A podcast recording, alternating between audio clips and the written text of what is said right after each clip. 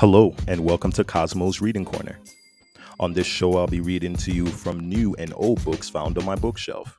I love to read, so hopefully you like to listen.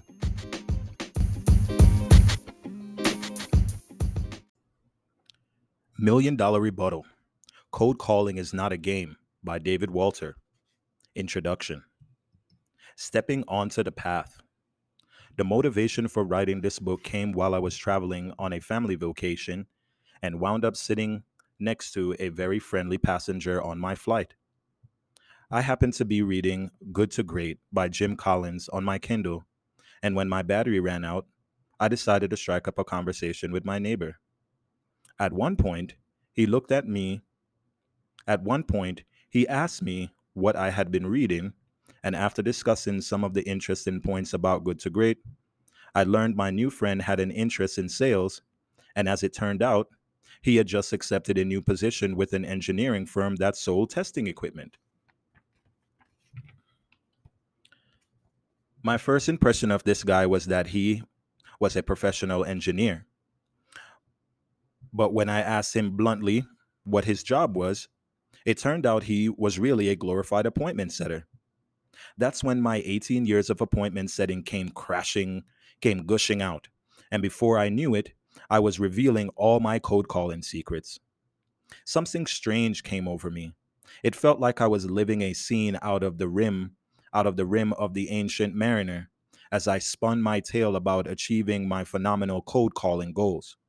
One by one, I explained all the points now laid out in this book, and when I was finished, I was surprised to find my conversation partner had actually paid attention and asked several good follow-up questions. So we kept our discussion going until we exchanged formal goodbyes at the airport. What struck me that day was how the story I, I dug up from nearly twenty years ago had resonated so profoundly with someone outside my industry. If my story could resonate with someone in the engineering profession, then surely it could resonate with anyone from any company who needed to meet with decision makers to sell their products and services. Today, there are still there still exist countless companies that rely on cold calling to set up their sales appointment, and plenty of salespeople who still make their own cold calls to fill their pipelines. Most of these sales and marketing people use outdated methods that deliver few results. I know because I used these same methods when I worked in retail sales and credit card telemarketing. However, when I took, however, when I took a job with a company offering an employee leasing service, I embarked on a journey that would transform me into an iconoclast who would dissolve, who would disprove many of the old sales myths. My new awareness about cold calling set me on a hot streak for over six months, allowing me to set more appointments in less time than anyone had before humanly possible. It's a number so insane that it still causes jaws to drop in disbelief when I tell it, but it's true. During that period, I formed the habit of selling fifteen appointments with decision makers in one eight-hour shift. Imagine if you or your organization could harness the power of such a system and set up a massive number of appointments in such a short period of time. Think of the results that your sales pipeline and to you and to your bottom line. In the next few chapters, I will tell this story, the changes in my attitude, call-in patterns, presentation, rebuttals, and closing techniques that enabled me to achieve the impossible.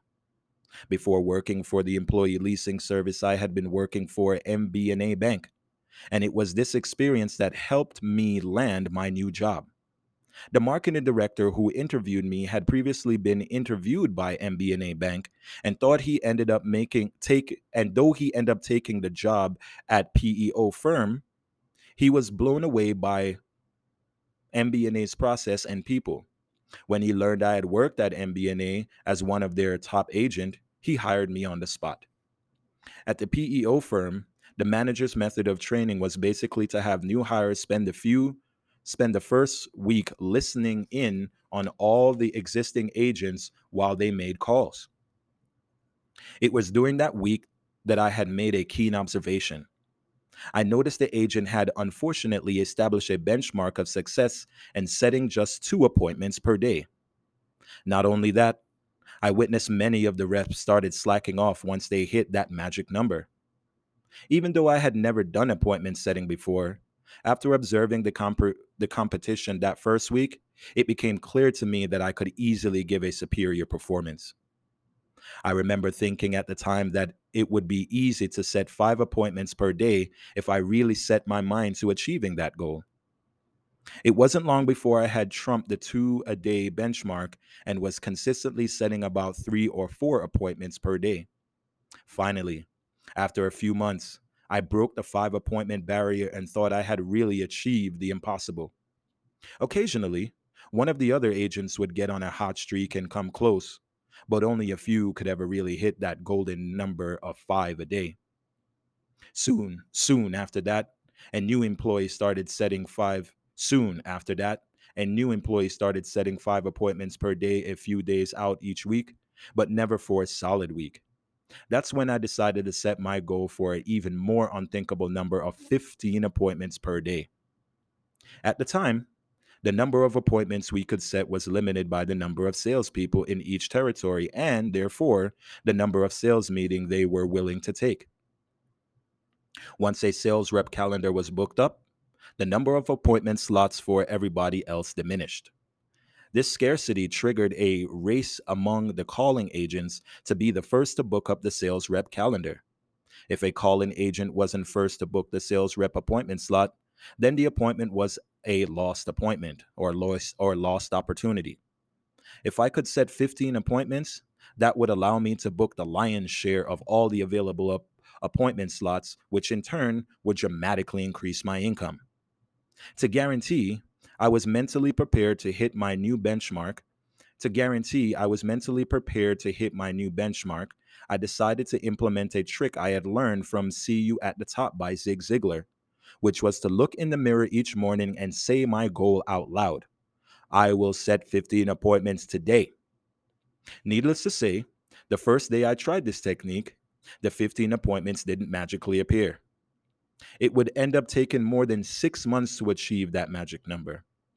Nevertheless, I persisted with these practices for with these practice of repeating my goals into the mirror every single morning.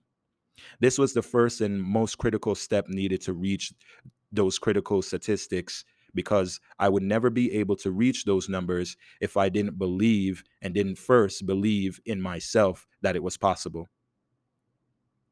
At the time, I didn't have any sort of strategy or plan other than just knowing exactly where I wanted to go and what destination and what the destination looked like. However, this process was effective in programming my thoughts and getting a message to my subconscious mind. The human brain is a powerful supercomputer that ironically has extremely poor communication skills.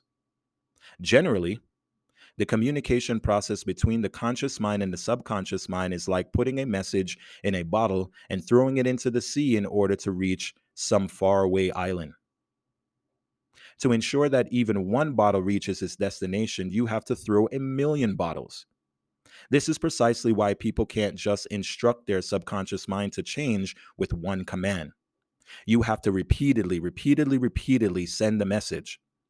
This process of looking in the mirror and stating out loud that you're going to achieve an insurmountable goal not only helps you strengthen your belief, but helps send the message to your subconscious mind that you want it to come up with the solution.